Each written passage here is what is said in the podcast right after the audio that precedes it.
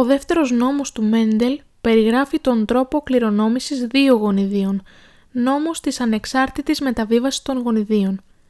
Σε μία δεύτερη σειρά πειραμάτων, ο Μέντελ μελέτησε την κληρονομικότητα δύο διαφορετικών χαρακτηριστικών. Οι χαρακτήρες που επέλεξε ήταν το σχήμα και το χρώμα του σπέρματος. Το σχήμα του σπέρματος μπορεί να είναι λίο ή ρητιδωμένο, καθορίζεται από τα αλληλόμορφα λάμδα κεφαλαίο λάμδα μικρό, και το χρώμα είναι κίτρινο ή πράσινο, καθορίζεται από τα αλληλόμορφα κάπα κεφαλαίο κάπα μικρό. Όταν ο Μέντελ διασταύρωσε αμυγή φυτά με λία και κίτρινα σπέρματα με φυτά που είχαν ρητιδωμένα και πράσινα σπέρματα, όλοι οι απόγονοι είχαν λία και κίτρινα σπέρματα.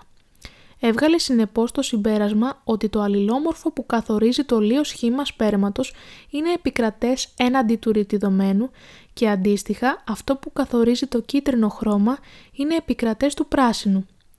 Στη συνέχεια διασταύρωσε τα φυτά της εφ ένα, γονότυπος λάμδα κεφαλαίο λάμδα μικρό κάπα κεφαλαίο κάπα μικρό, μεταξύ τους. Ο Μέντελ παρατήρησε τέσσερις τύπους σπέρματος στην εφ δύο γενιά. Λία και κίτρινα, λία και πράσινα, ρητιδωμένα και κίτρινα, καθώς και ρητιδωμένα και πράσινα σε αναλογία εννιά τρία τρία ένα.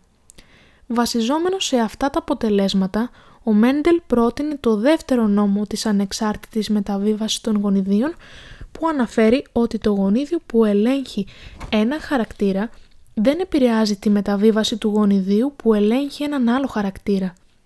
Σήμερα είναι γνωστό ότι αυτό ισχύει μόνο για γονίδια που βρίσκονται σε διαφορετικά ζεύγια ομόλογων χρωμοσωμάτων.